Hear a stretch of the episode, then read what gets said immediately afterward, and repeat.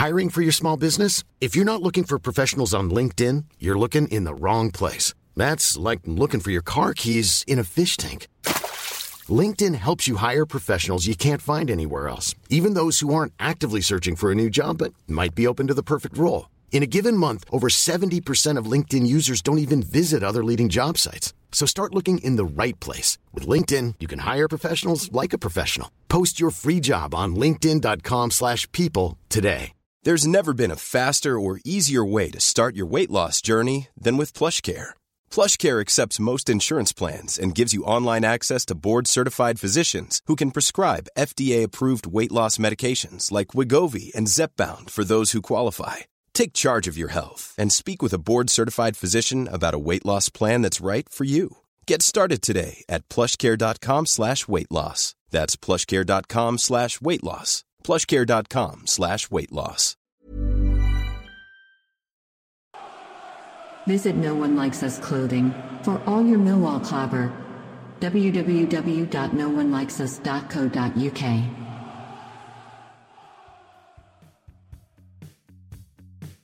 Hi, I'm Gary Rowett, and you're listening to the world famous Achtung Millwall.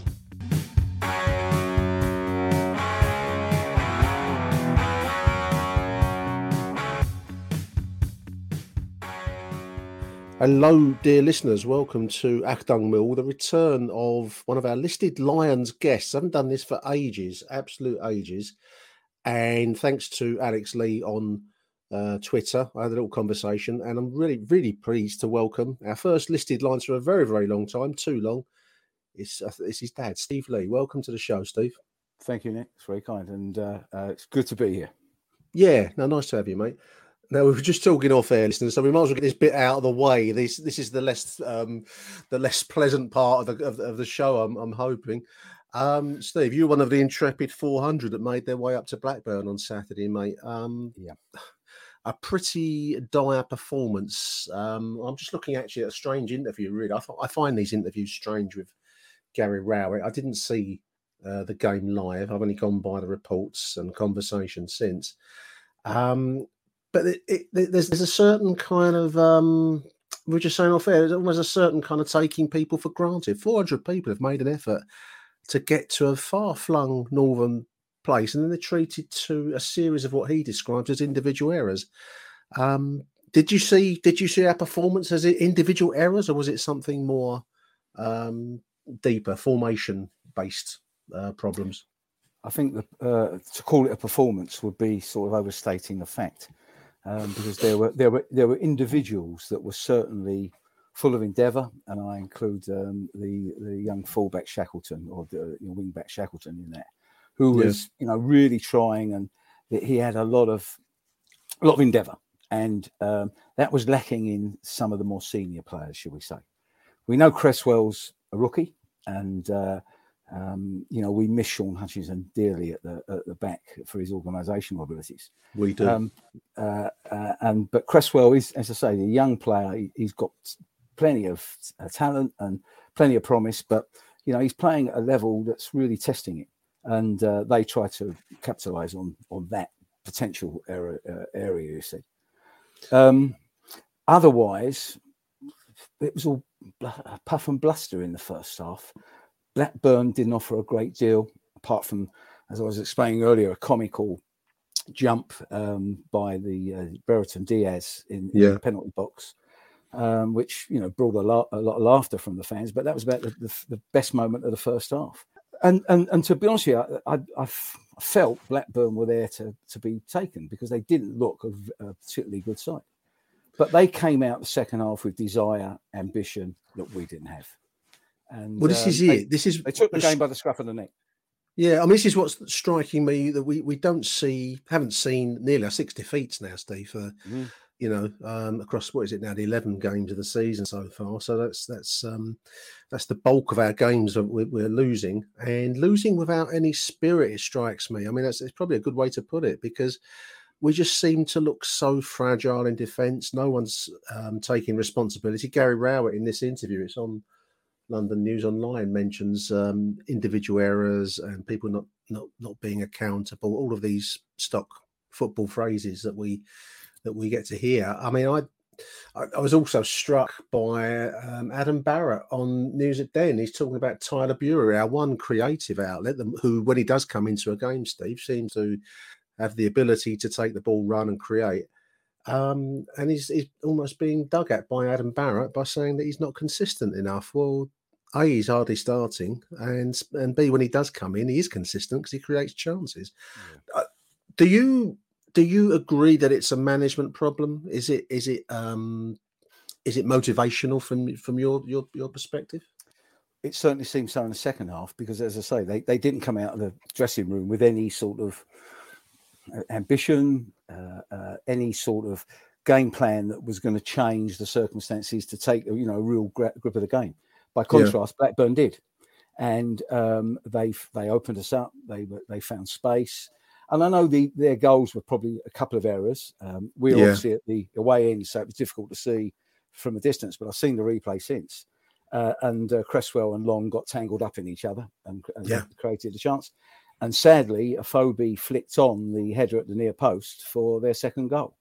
Uh, yeah. and, and we all know if you're defending that near post from a corner, you don't flick it back, you head no. it out. Uh, and yeah. this, these are basics. Uh, and uh, uh, and and um, Afobe's not a rookie; he's an experienced player now, uh, and uh, um, he should take responsibility there. Uh, I'm afraid. but overall, his performance was pretty lackluster. Yes, and, and so were so many others. So much of the season has been lackluster. I think it's it's very different. We, we, have said already. I'll say it again. Um, hats off to the 400 uh, mm. fans that made it to, to Blackburn on a very difficult day. I do find some of the um, the pat answers that you read in these post match press conferences. There's almost an undercurrent of taking people for granted. I mean, people have made a real effort. You've made a real effort, Steve, to get there. Loads of others have made efforts to get there, and to be treated to um, I mean, we're Millwall fans, so you know we'll come on to uh, our club over over the last few years. So we, are not expecting Ronaldo and uh, Pep Guardiola football, are we? But you do expect some spirits and drive, and and uh, I don't know what. There's some some energy, some fire in the belly, and we're not seeing that for me this season. If I pick up on your point about Tyler Burey, um, uh, when when you we, we got in the ground fairly early, so you, you see the, the players going through their warm up drills, etc yeah. Tyler looks a bit of a lonely character. Uh, uh, and and I hope that that doesn't um, uh, really show up in, if like, the rest of the team spirit. But he he, he seemed a loner, uh, right. whereas a lot of the others are in pairs or in small groups and, and so on. Um, yeah. Okay, I know he's one of the subs, so he's a he's a he's a bit part player at the at the start of the, the gig, but you know he's he's got to play a part at some stage. And when he did come on, he started to open the game up a bit to the extent where Blackburn put three defenders on him at, at, at, at certain times because right. they knew wow. of his threat. Wow. Yeah. yeah. Uh, um, and uh, Malone was trying to do overlaps with him and they were trying to get a combination. This is not that, that you know, there's no understanding like used to see from Ifill and Matt Lawrence and, and, and, you know, days gone by like that. Yeah. But, you know, there is something in Tyler Burey. Uh, and and um, like there's something in Fleming. Fleming is a good player in the making. He's a very good um, player. I, I, I, make you right. Both players are talented, and we don't exploit them. To, we, yeah, we've got to find a way of incorporating both those players. So the rest of the side needs to be set up to incorporate those players. We're over, you know, we're in the post Jed days now. The side was set up to get Jed the ball previously. He's yeah. not there anymore. So we've now got to set the team up in terms of coming back to answer your question of management of formations to get the best out of your um, assets that are going to win your games. You don't win games just by defending. You've got to score goals. Well, this is this is um, it's a repeat theme. We've we've said it a few times on on the shows over the course of this season, but it does seem to be Rowett's um, Rowett's signature dish, so to speak, if you're a master chef. Um, that you you defend and you try to nick the game rather than imposing ourselves on the game. Now, you know, I, I'll make the point again, listeners, that we're, we're not playing with um, huge resources. So we're not a Manchester City able to bring in the very best and impose our pattern on, on the other side. So there's always going to be a battle. But we don't, we, this sitting back, waiting for the opportunity, hitting people on the break. It's not working this season, Steve. That, that's for sure, is it? No, we've been found out there. Uh, yeah. Uh, and, and other sides, uh, you know, recognise that was our ta- previous well rehearsed tactic. Um, they're prepared for that now. We've we've got to do something different, and uh, and uh, you know I'm I'm happy with the close season signings, uh, and and particularly the latest signing of Styles. these these players like Honeyman and Styles are footballers. Yeah. They're not they're not the players that we've seen sort of come into the side and just you know kick bottle and bite, as it were. Yeah, Um, yeah, yeah, yeah. They are they've they've got some silky skills, and, but we've got again we've got to make sure we get the best out of that to get the creative e- element going, to get the best out of our forwards. Um, uh, and and one thing's for certain when I when I look at other sides and how they get these midfield players working well, they often have a player up front who can hold the ball up. We haven't We don't have that. No. don't No. have that uh, and No. so that might be the other ingredient he, that he's got to he's got to find to, to to sort of get the get all the other components working uh, satisfactorily it's like an orchestra. If you've got an orchestra and you've got a conductor he's he, you know directing all the different sections of the orchestra. But if there's a lot of uh, you know a lot of brass required and you've got no trumpets or french horns ain't going to work. So No. you know we we haven't got you know the complete balance yet right uh, and um that's that's what's needed I did. I mean, we haven't really seen enough of him in in his preferred position. I, I did wonder whether that was Voglsammer's um, place to be the the sticking the, the striker where ball sticks. I haven't really seen that so far, and I wonder whether that is actually he's going to be his forte. But um, I wonder when he signed whether that was the intention behind it. But doesn't look that way at the moment, does it? he, he looks a nervous player to me. Um, uh, someone that's um, not comfortable yet, uh, and whether Mm. that's because he lacks a bit of composure, which is unusual in a German player. Yeah, Um, change of uh, environment, different country. I don't know. Yeah, maybe he hasn't settled in yet, but uh, he he looks a nervous player, uh, um, whereas the others, you, know, you, you the, the free spirits, the confident players play with confidence, and yeah, they're going to make a few mistakes here and there. Jed did, you know, you've got to hold your hand up. Jed will often lose the ball in the wrong area of the pitches, uh, the pitch, but there, you know, there are plenty of times where he was dangerous in the right areas, and that's that's what we've got to cre- recreate. I think that's an interesting point. I've often thought that. I mean, Jed Jed matured over the years that he was with us. He came to us in uh, 2016, 17, or something like that. I think. Mm. Um, and you, it takes you a while to build a, a depth of confidence in your own ability. I mean, this goes in life generally, Steve, doesn't it? Um, Yep. But you know, you, the, the ability to be prepared to take a risk and make a mistake and, and listen to the, the torrent of what you're going to hear when when you give the ball away, it, it's it's hard for a youngster. Um, I'm thinking of uh, you know maybe someone like a Fleming and or a, or even a, a Burey. They were they both seem to have plenty of confidence. So Mm. let's hope that continues. But I think sometimes you, you you kind of develop into that role, but we don't have anyone at the moment that um, well we're not playing anyone. Uh, Fleming is is starting, but certainly Burey is not starting. That seems to be trusted by. manager. I think that must seep through into a player's confidence at some point. That's a good point. It is a good point. Uh, and, and I think your earlier comment about what uh, Adam Barrett's saying about Burey is not going to help his uh, uh, confidence and not going to, um, if you like, inspire him. And again, it comes back to the management.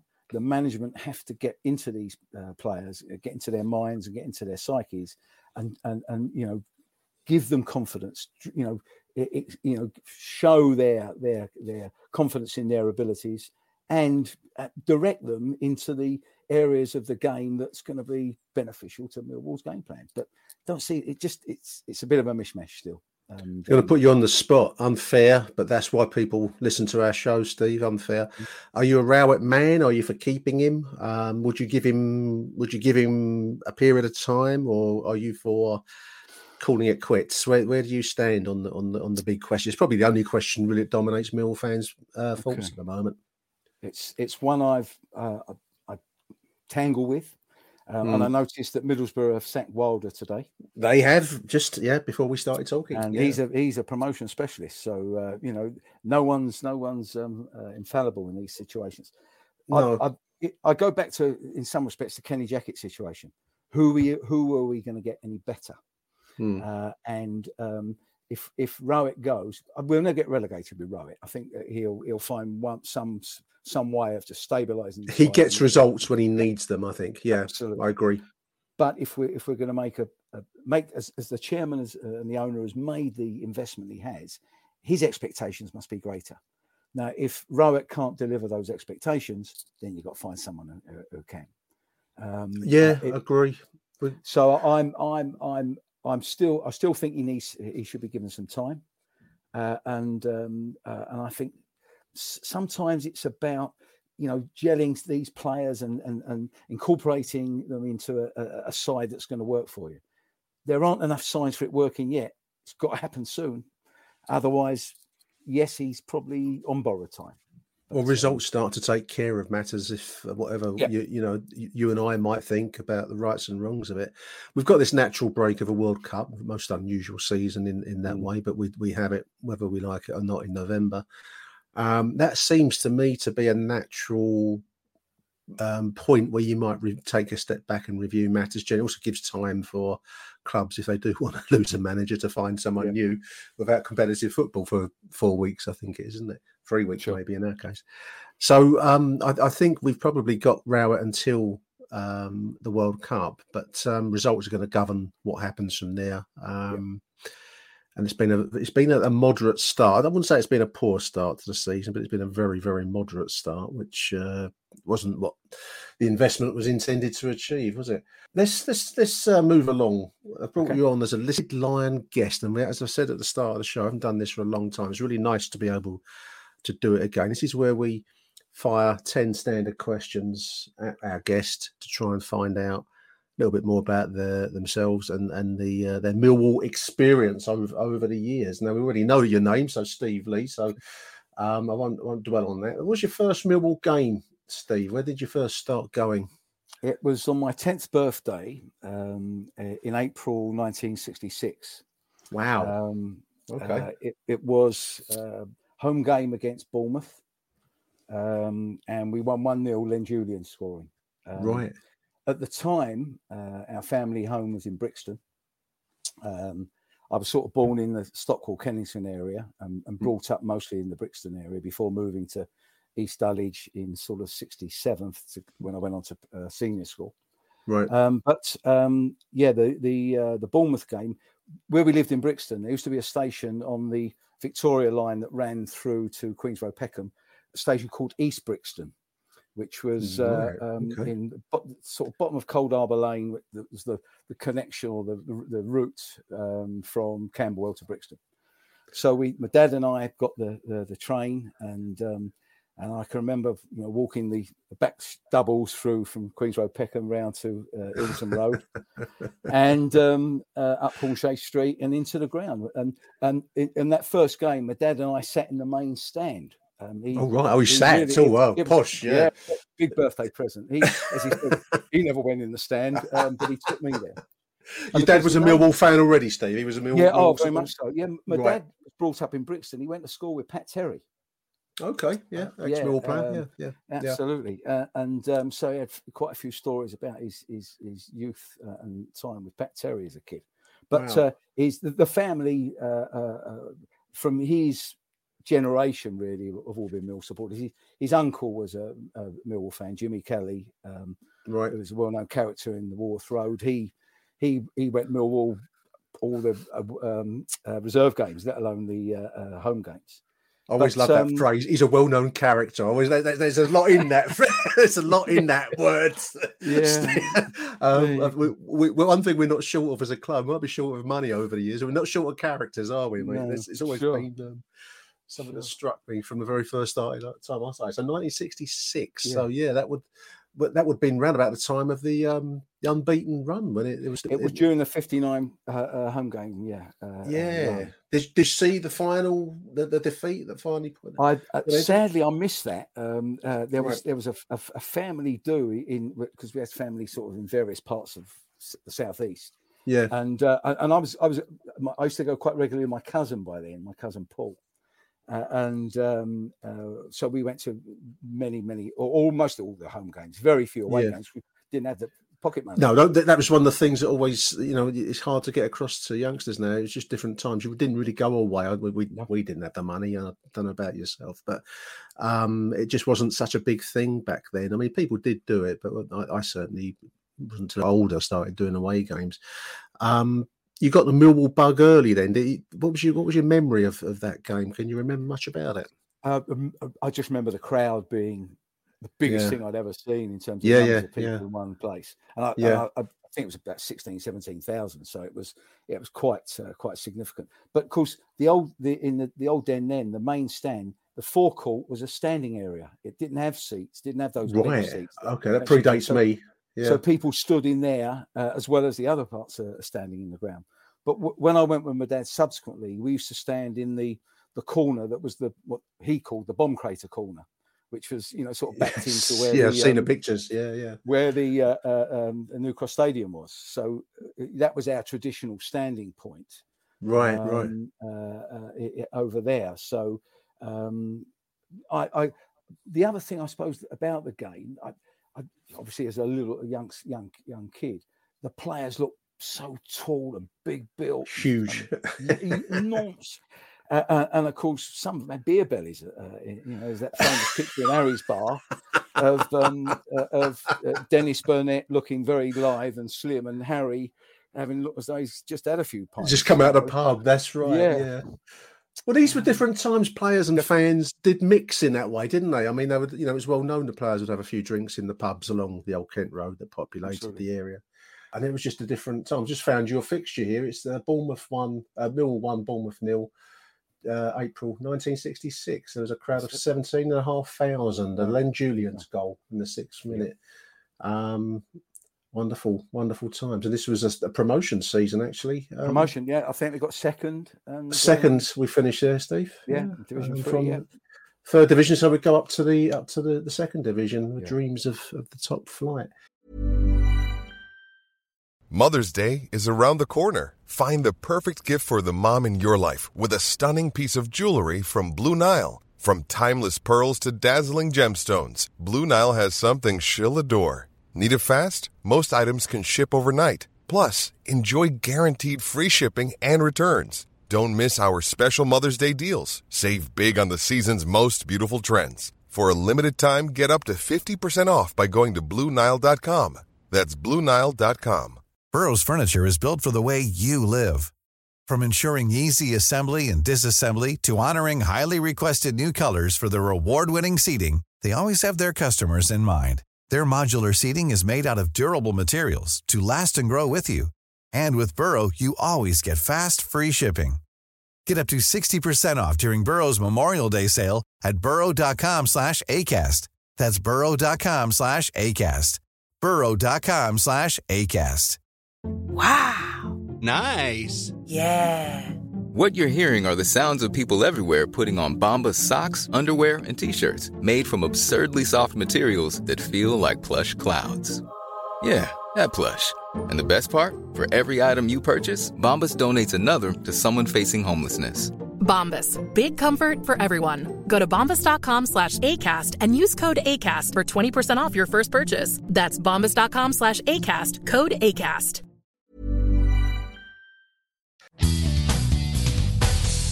Achtung, Millwall. So, the, well, the second question: did, where, where did you did when you started going regularly? Were you always a seats man at, at Cold Blow Lane, or no, no. stand? My cousin and I stood on the. There were the opposite corner. If you if you if going to, if you're going from the uh, uh, halfway line towards Coldblow Lane, there used to be a set of steps under the police white police box. Yes, there were. were Yeah, quite steep steps that, that Yes. had a, a, a, great better for standing to get better of a view. better my view. Yeah. Yeah, so my cousin and I used to stand there quite regularly. Okay. Um, okay. um, I never sometimes you- watched football there. That was that's weird actually because I always used to look at it and I never went there. I always was on the halfway line for the most part. But I never went Yeah. to that bit. Um, and they finished up putting seats there on, in the first division days. They turned it into like a family area, Family. didn't they? Put That's right. seats, Yeah. seats around Yeah. there. But Um, la- latterly, at the old den, I, I stood probably just to the um, uh, again the, the corner of where the bomb crater was and the, and the halfway Yeah. line around that Yeah. sort of area. Um, and I by then I was going with my father-in-law even, so um, that you know just before the uh, the move to the, the new ground. It's a cliche to say it, but there was nowhere else. I've never really been to another ground quite like it. I mean, there were many grounds at that time had terracing all the way around. I've been to Mm. Charlton back in the seventies, maybe maybe yourself too, Steve. But Yeah. you know, there was there was nowhere. That, I think it was that word that we said already, character. There was just nowhere that brought this torrent of um, characters. It was just full of. It seemed, the place as a kid seemed to be full of people that I'd never seen before. It's like something out of a Charles Dickens novel. Sure. You know, weird and wonderful people all around you where you went in the ground. There's nothing quite like it. I've never seen any any other ground that matched it on that front. One of them Um, being the Peanut Lady, um, who, who, uh, who used to circulate the, uh, the stands selling her bags of. Um, I uh, came uh, across her later in life, the peanut lady, because she was, she was always a um, a regular face at the den, the old den, um, selling her peanuts, as you say, in, in inside the ground and also on the on outside, great bag of shelled peanuts. And um, I used to work for, I was in housing management. I worked for Greenwich Council. One day I went into a flat um, on the on the Ferrier estate in Kidbrooke, and there she was. It was the peanut lady. She lived on the on the Ferrier estate. Uh, it was a very odd Wow. experience because you feel like you know these people. I didn't know her at all. I've never spoken to her, but you feel like you know them because they're familiar faces. But yeah, so Coldblow Lane. Um, 30 years since we left it steve it's um so, sometimes it doesn't seem like it just seems like yesterday to me that we, I can still picture the, the ground in my mind. It's it, it, Yeah, it left me with a big impression. It must have done you too. I Very think. much so. It was. Uh, I I've got some fond memories of some great games there.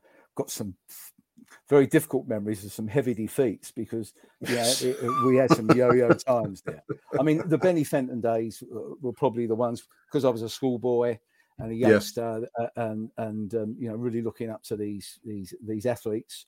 Uh, and um, uh, but Benny Fenton really put a, a side together uh, of some really good players. You know, when he signed uh, Possee and Weller uh, and the likes of Dennis Burnett and, and people like that. You know, he, he Gordon Bolland.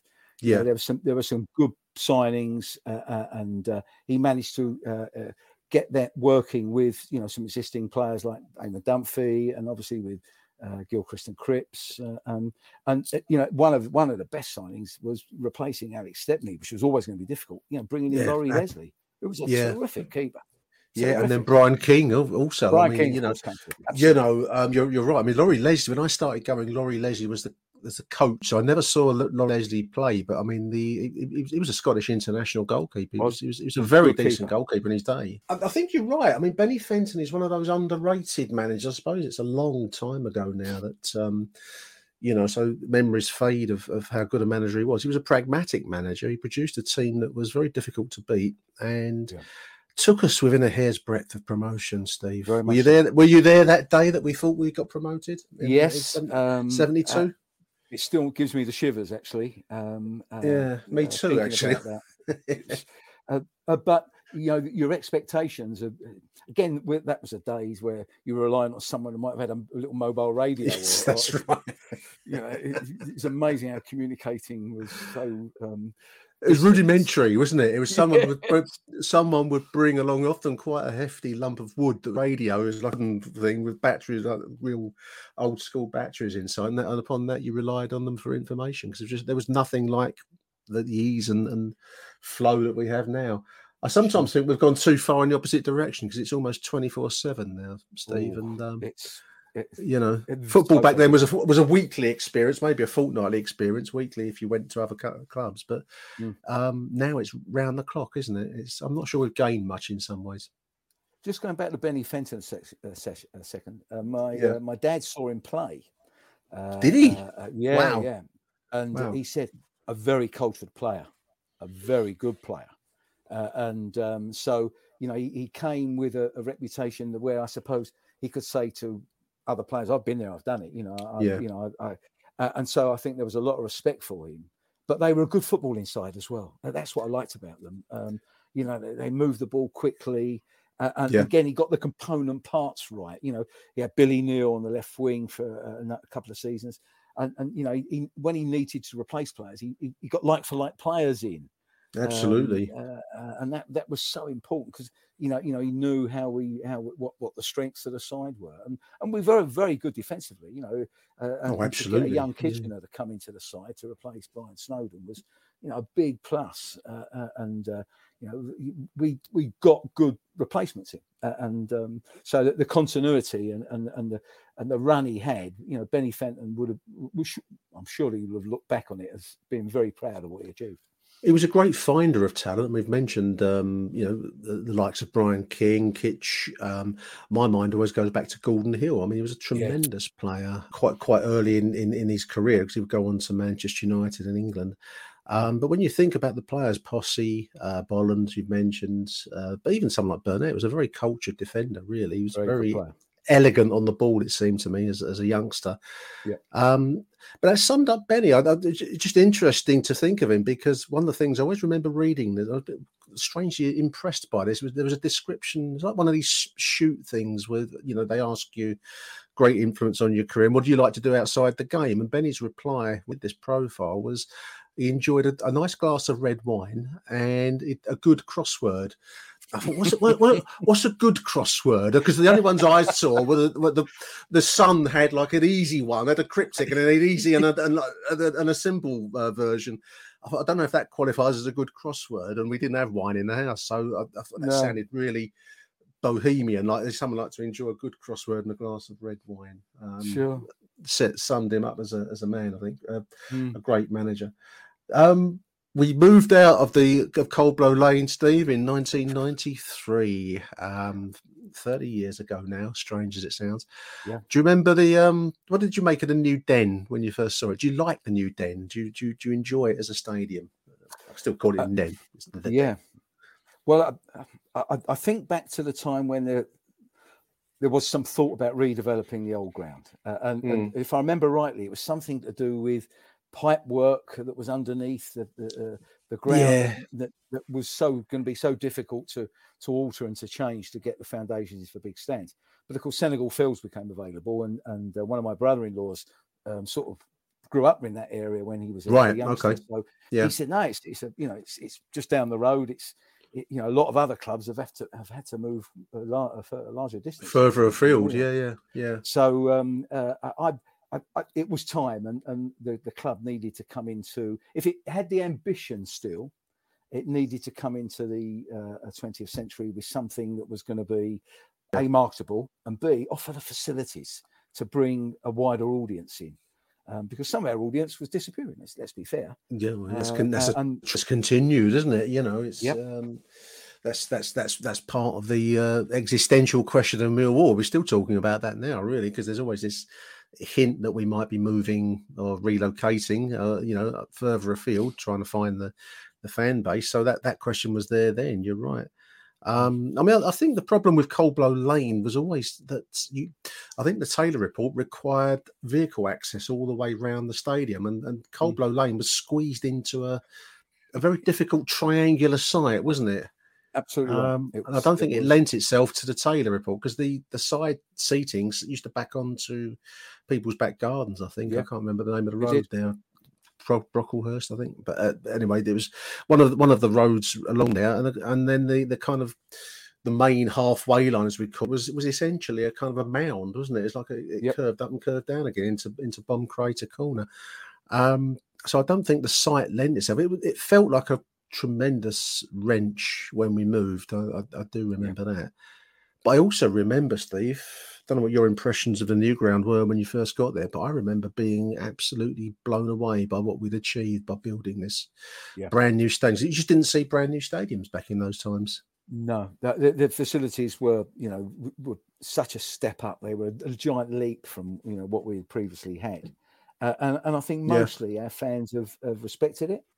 Um, yeah, um, and I and I and I, I think it's a situation where um, certainly when I when we when we were going there at that particular time after the move, I was going to the East Lower in what was the junior line section because by then my son okay yeah yeah. coming, yeah. and, and, and, a couple of years later my daughter yeah. Catherine would come along.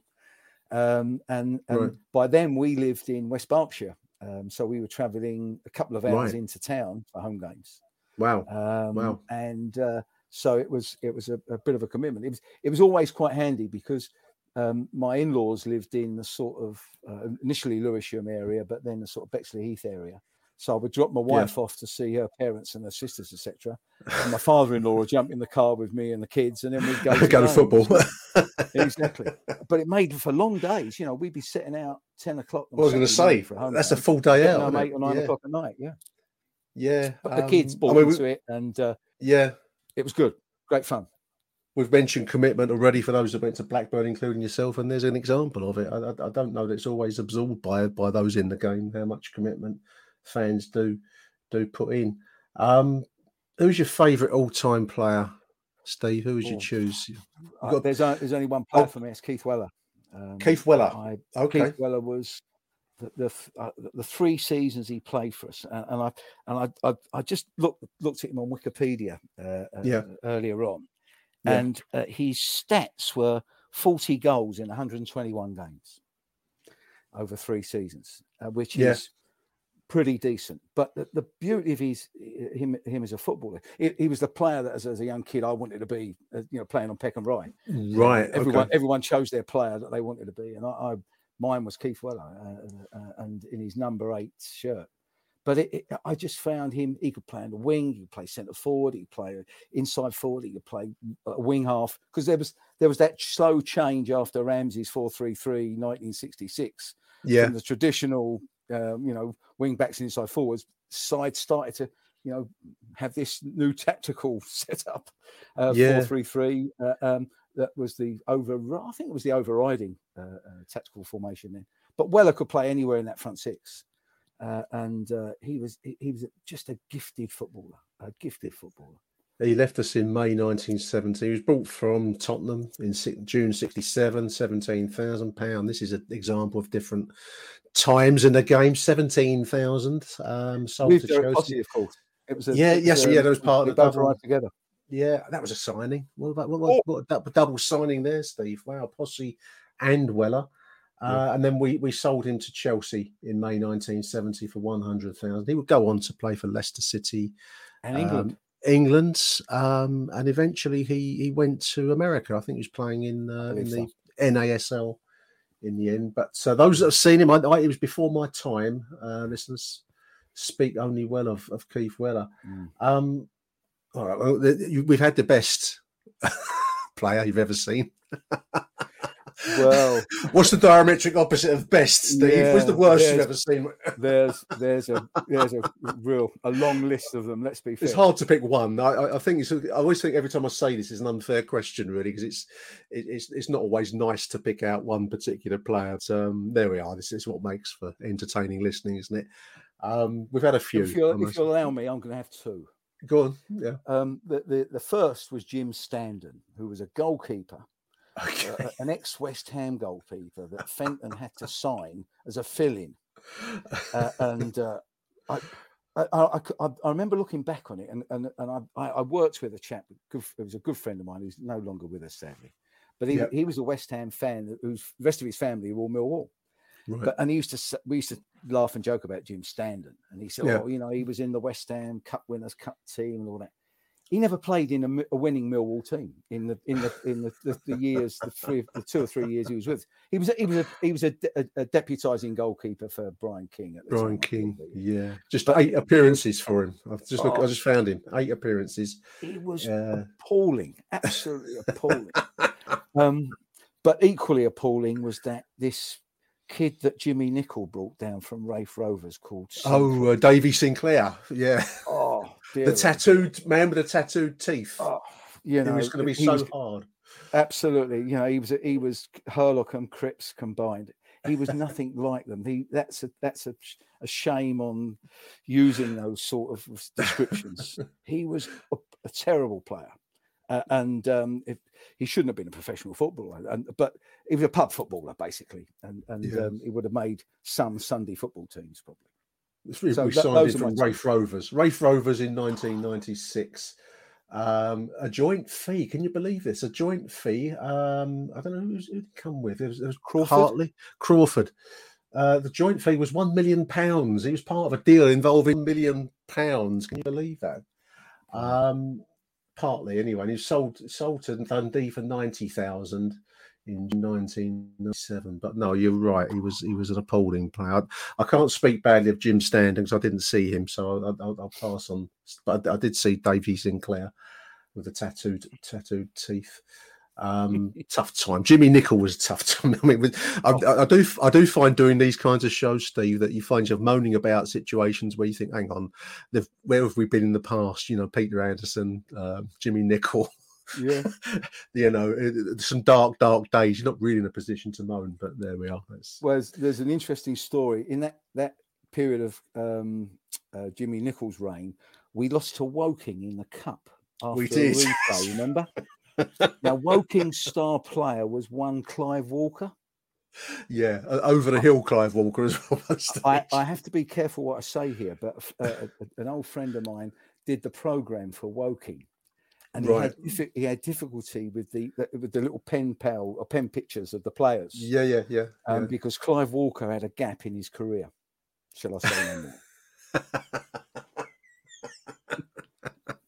I'll just put that down as um, otherwise engaged or something. I don't know. Move move along. Yeah, move Yep. along. Um, your most memorable match. I'm, I'm tight in with. I've got favourite Millwall moment, most memorable match. I mean, they'd probably come as similar things. What, what would you choose as your biggest memory, favourite the memory? memor- memorable, most memorable match was the um, Chelsea uh, FA Cup tie in '95. Okay. when Keller saved the penalty uh, uh, you know, At Stamford Bridge. Stamford Yeah, Bridge. yeah, yeah. That the, the tension and the atmosphere in that ground that night was uh, something to behold. Uh, and there's been some similar situations when we played West Ham and, and Yeah, yeah, yeah. games. Yeah. But that night at Stamford Bridge, even going to the game, you know, the, the atmosphere outside the ground was electric. Crackling. Ground, oh, it was super. I, I went with my father-in-law Len uh, and my brother-in-law Des, uh, and we came, we were about to leave the ground having won.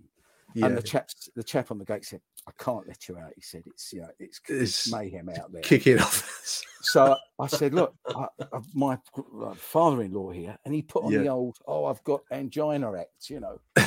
So and, and he could do it so well. Len. So the, the guy said, "Look, I'll let you sneak through." So the three of us sneak through this open gate, which he quickly locked behind us, and we're walking out down Fulham Road. And, and I, I went to school in, in Streatham, so I had a, Yeah, yeah, a yeah. lot of mates who were Chelsea fans. And because I got spotted in Fulham Road by one of my old schoolmates, and because he shouts out, "What are you doing here?" You know, um, completely uh, um, make sure everybody around knows that there's a couple of Millwall fans available. But no, it was it was a fantastic night, uh, and um, you know, Alex Rae that night was superb. He had- he Superb player. I was great thinking about Alex Rae the other day. One of my favourite. I mean, you, you have to pick one when you do these things, but I, you know, Alex Rae is one of my choices for a Mm. fantastic, great player. And then you're right, that was his that was his night, wasn't it? Mm. He, he lived for he lived for situations like that, didn't he? Did. Um, but yeah, great choice, great Mm. choice. That was um, part of the cup run. We went to Arsenal. I think Arsenal was after Chelsea, wasn't it? We beat Chelsea on penalties. And no, we I think it was. I think it was Was it before? after Chelsea. Oh, was it QPR? Yeah, because Arsenal would be the start of the run there, and then Chelsea Yeah. and QPR. Yeah. Um, because I was at Highbury for that one. That was a great night as well. The uh, Mark, Mark Kennedy goal that buried uh, Chelsea for uh, Mm. Arsenal for good that night. Um, wonderful, wonderful times. Mm. Um, Who's your favourite current player, Steve? I- I'll, I'll just go the- back to the favourite moment matches I, I, Mm. because no one can discount the the moment we all had at Cardiff um, because that, that that day out and, and, and all right, it's been coined in many other areas as a Jolly Boys outing, which it was. It was terrific, uh, and Mm. and we got beaten by you know when you look at the lineup, Man United, Very, very good side, international class side. You know, uh, with a young Ronaldo as well. Yeah. it was it was a Beckham, sight to yeah, yeah. But I, I, I you know, I we it was a big family group. Uh, um, you know, my dad was there uh, um, when he um, and an uncle Uncle Ted who, who who used to come to games with us. We just had a wonderful day out that we never we will never forget. And um, No. uh, um, and I, I it, from the moment we left to set off for the game till we got back, and then got back to the pub where we had jellied eels lined up and, and a few pints. It was it was uh, it was it was a it was a day to behold. A day to It was a wonder because the cup final was, I mean, a, a day out, as, as as you rightly say. It didn't really have the tension, the gnawing sense of impending doom that the semi final had. I mean, that that was the longest, the longest half of football um, I think I've ever I've ever experienced. I can't think of anything that came close to it in that second half. Well, I've always said that cup final for us really hung on the fact that when Dickie got sent off at Notts Forest, yeah, and it was a young Wes, Wes Morgan who wound him Yeah. up, and Dickie should have known better. yeah, And, and I'd, I'd, I, I- I'd been through work, I'd got some seats behind the dugouts, the Millwall dugout at, uh, at Forest. And I could see Wilkins' face when the referee went over to him. And he turned round to the bench and he was just shaking his head because he Yeah. knew what was going to happen. And because he knew Yeah. then Dickie was out of the final. Yeah, yeah. And, and, naive, you know, naive of him, but there absolutely. Uh, uh, and and he wasn't. He, he Dickie wasn't a kid. Morgan was. Um, but Dickie got bought into a, a, a little ruck that he should have had nothing to do with, and just concentrated on uh, you know uh, the rest of the game. And, and we left that night, and I, I said to the guy I travelled up with, I said that's cost us any any chance we might have had in the final. Yeah, great day, great, great Yes. run. Um, the- these are the moments that live in your life. Achtung, Millwall. Um, so, who would you pick out as your favourite current player? I mean, it's quite difficult at the moment, really, because I haven't really had a great season to, to, to pick many out. Who, who do you Um, like in the current My, my favourite player is Shaun Hutchinson, has been for a couple of seasons because, Yeah. uh, as I said at the beginning, you know, the side are so reliant upon his leadership and organisational skills. Uh, and he reads the game so well. Um, uh, so he's he, he- uh, and and and to be fair, you know, we- we've had some injury timeouts with him, and uh, and- particularly when he started with the club, you know, he, he missed quite a few games when he when he was He first did. for Fulham. We've certainly Um, missed him this season, Steve. That's oh, for sure. wi- with, without question. Uh, uh, and and as I say, he's an intelligent player, uh, and um, uh, and, and the, the side are much weaker without him. Um, and and it's, I, I, I just I, I like his style, and I like the way he plays the game. And Nice and choice. yeah, he's yeah, he's, nice a- choice. he's he's he's. I, I know he's from from the northeast, but you know, for me, he's a Millwall player. He he he, um, he cares. Yeah. No, I agree. I agree. He's, he's I mean, he's been here, but like, like Jake, but they've been alongside each Yes. other for a few years now, and they're both Millwall players. I think. Um, Certainly. I think we do miss we do miss Hutchinson's organisation, and that's been apparent over the course of this this uh, fragile season so far. Um, good choice, Shaun Hutchinson. Um, I, I never like the word. I've- written most hated opponent. I, I, I, I never like the word hate really in football, to be honest. I know even I know people say it's a Millwall show. There'll be people turning off left, right, and centre. But um, who's, your, who's your most disliked opponent, team or play? You can have a choice of Well, it's Crystal individual- Palace. Crystal Um, Palace. Like because that. at school, because at school, I, I went to school with a lot of Palace fans. There was Yeah. a lot, lot of bitter rivalry, rivalry uh, that, uh, during that period, and we played each other quite often during that period. We did, yeah. Good results. You know, we came Yeah, out yeah, on top yeah, on yeah. some of good occasions. But they had they had a right winger called Mark Lazarus. Remember Uh, the name? and, Yeah, um, yeah. He, he he I think they got him from Orient, Mm. and uh, he he was a thorn in our side, and certainly a thorn in Harry Cripps' side. And they beat us at a, a Christmas game. It might have been Boxing Day, or certainly a game over the Christmas holiday, um, where they beat us two 0 at the Den, and Lazarus scored. Keith Weller actually missed a penalty, Right, I remember okay. correctly. Yeah. Um, and um, and like the stick I got at school when I went back with Lazarus and you know, the, oh crikey. Um, so Crystal Palace has always been my uh, uh, uh, the, the side I, I dislike most. Yeah, I'd, I'd agree with that. Um, I went to school with a load of Crystal Palace fans. I went to school in uh, Bromley, um, and it was during the seventies. They were always rated as the team of the decade, weren't they? I don't know how they achieved this. they were the team of the seventies, then they became the team of the eighties, and I don't know Yeah. they did away after that. But um, I was like, how do, you, how do you achieve this this tag of being the team of whatever decade you're in? You know. But um, I, I think they've always had a certain kind of middle class niceness to them that uh, be- belies the reality when you go there. You know, so I'll go I still that. think they're the Glaziers rather than the Eagles, but there you go. That's another story. Playing in claret and blue, that speaks volumes for him as well. Yeah. Okay, last question on my little list here, Steve. Um, name your best ever Millwall eleven. So um, uh, this was they, they bounced this question on me when uh, when I was I, I did the the Lions live show. I, I had no time to prep. I'm hoping I've given you a little bit of notice to Yep. have a think about your best ever Millwall eleven. Okay. Um, Brian King. go Good choice. Great goalkeeper. Um, Absolutely. Yeah. he's a number of appearances, he's you know loyalty to the club, and you know he still comes back to the club now, and He does. and, and does his bit for the uh, uh, uh, executive club. I know, and and yeah, he's a he's a top man, and and uh, was a fine goalkeeper.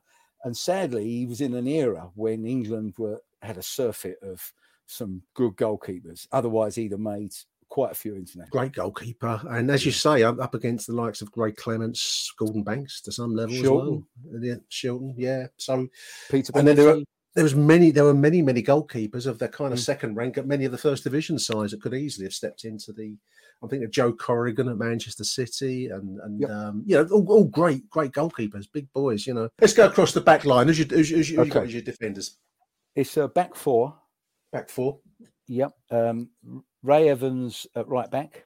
oh that's a good choice I do I do agree with that one because he's he's not often named Ray Evans I like was- him. I, I love that we beat Chelsea you and he scored a free kick that day, which I can remember still in my head, and I've seen it on YouTube since. Wonderful player, though, very um, very cultured, but also hard. He's Sure. no one's fault, was he? Good choice. I, he was one of the first what I saw as a real attacking fullback. Yes, uh, he was. The yeah. other the other pretenses of attacking were, you know, we might be going up for a corner or stuff like that. yeah, yeah, But yeah. he he was he he he could get down the line and get back and defend. Uh, so I, and in, in a similar vein, that's why my left back would always be Ian Dawes because I I always thought even though Good he was a right, right-footed left back, yes, yeah, he he was. he was a terrific footballer. And when Docherty signed him, I thought that was the missing link in the uh, the promotion side because Yeah. we, we we just needed that extra uh, defender who knew the game and and and, uh, uh, and and and was not no way out of his depth when we got into the uh, uh, the old first division. He was He uh, came from QPR. I think we, I think we signed him when we, when we were promoted. I think we were the first division season. He just brought a touch of class, really quality to, to to the back line. I do agree. Good is there. Are you going in the centre then, Steve? The uh, uh, it- goes back to my uh, Kitchener and Burnett days. Um, Great They were they were a partnership and complemented each other.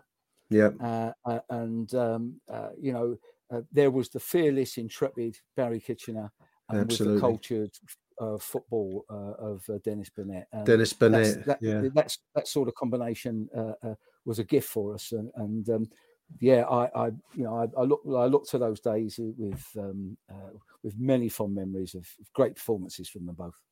Wonderful. That's a that's a fair defence. Uh, Ray Evans, Dennis Burnett, Barry Kitchener, and Ian Dawes. That's that's a that's a defence that would um, go up against anyone. I think. Great choices there, mate. What about your midfield? Are you going for in midfield?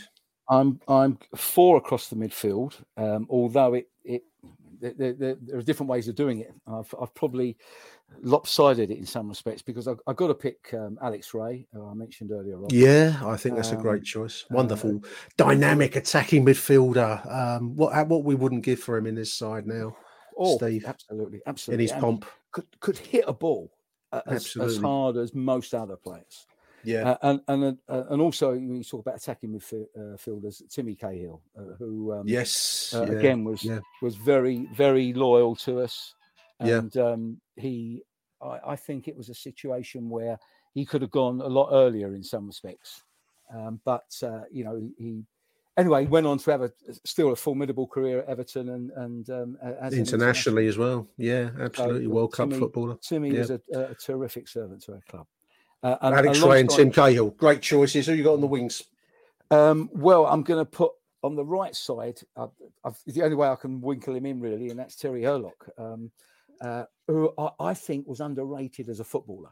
Yes, he was. Um, yeah, great he- footballer. He was he his his footballing skills were. Uh, Unfortunately, over overlooked because of his uh, uh, other. Well, his, his, his demeanour. Yeah. his demeanour. but he was he was he, he- he actually could pass a ball he could control the ball he, he- and could he had a vision uh, Yes, he and, did, you know yeah, and, yeah. and you know I'm- not saying Les Briley wasn't up to that standard, but Les Briley knew Hurlock's strengths and and and made sure we He brought him into the game. Um, Absolutely. So I, I don't underestimate Les's uh, uh, contribution there. But I'm also going to have a bit of a maverick choice here in midfield because I'm going to Go on to Steve, yeah. Steven Reid. Okay, Um, that's a good choice. because I- and I know again in many ways he probably wasn't at our club as long as he could have been but again he went on to have a fairly decent career uh, uh, Yeah, coaching, and he's moved into um, kind of uh, self-help um, Yes. zone now outside the game. You know, um, great, great striker of a free kick. Oh, really, wonderful but he, he could play up and down the, the, the wing Yeah. uh, uh, uh, uh, in a way that gave the balance because we had obviously Paul Ifill opposite him in, in, in that, that side that McGhee had. Um, Yeah. But um, what I liked about Reedy, he could play anywhere. He could go fullback if you needed him to. You know, he's, he's quite a versatile player.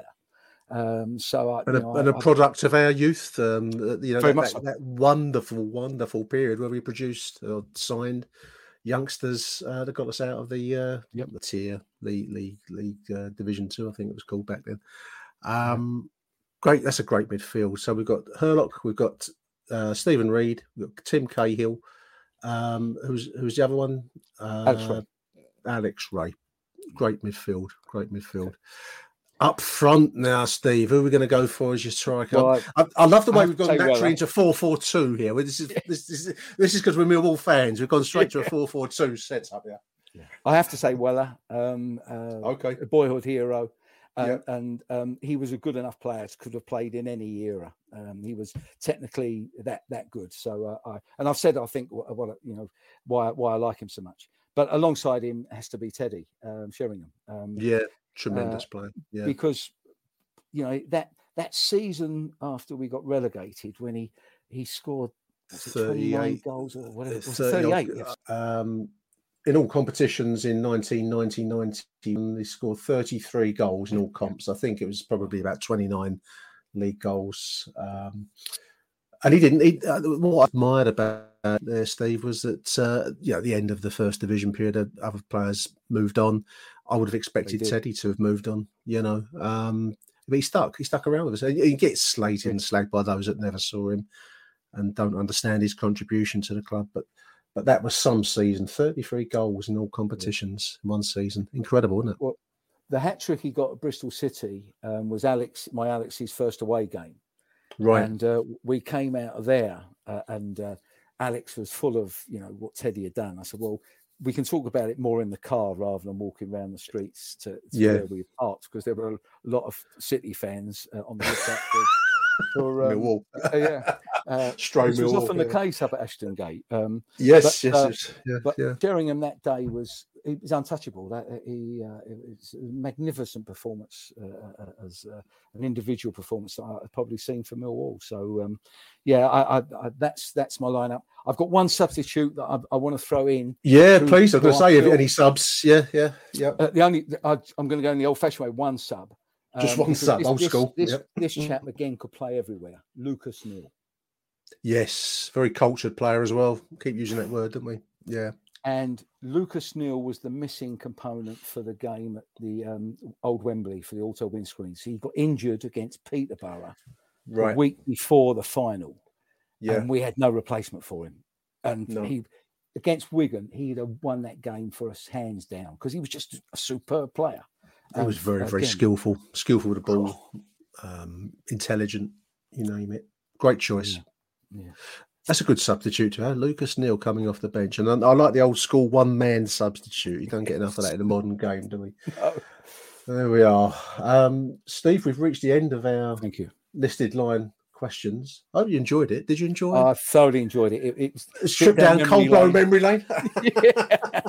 very, very true. And and and, and you know, to think about some of the people I went to football with over those years, um, bring back some really happy memories. And um, uh, and uh, yeah, they were they were important to me as I got older, and and, and as I am now a grandfather, uh, and hoping to take my grandchildren at some stage in the near future. So that's uh, that's a- Well an ambition still to uh, uh, to um, uh, to have. Well said. I like that. Um, I really enjoy doing these little uh, shows, listeners, listed lines. If if you're interested in coming on, do get in touch with me. It's always great to talk to Millwall fans and uh, reminisce about uh, the old days, Coldblow Lane, and, and all the rest of it. I've really enjoyed doing this, Steve. So thank you very much for You're very uh, welcome. joining me today. Um, we will be back later on in the week after what looks like a difficult trip to Rotherham, Steve. Say, Wednesday night, and then what could well be a very tough home game uh, versus Middlesbrough for Gary Rowett. But uh, let's keep our fingers crossed and hope for the uh, hope for the best.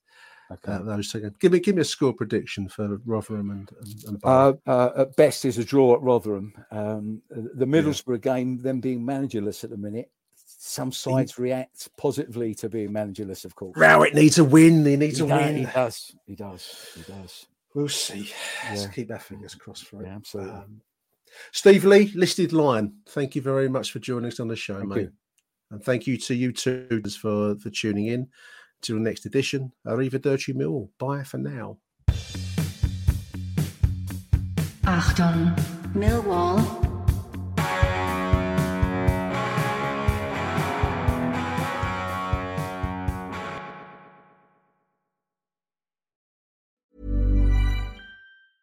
Mom deserves the best, and there's no better place to shop for Mother's Day than Whole Foods Market. They're your destination for unbeatable savings, from premium gifts to show-stopping flowers and irresistible desserts. Start by saving 33% with Prime on all body care and candles. Then get a 15-stem bunch of tulips for just $9.99 each with Prime. Round out Mom's menu with festive rosé, irresistible berry chantilly cake, and more special treats. Come celebrate Mother's Day at Whole Foods Market. Hey, it's Danny Pellegrino from Everything Iconic. Ready to upgrade your style game without blowing your budget?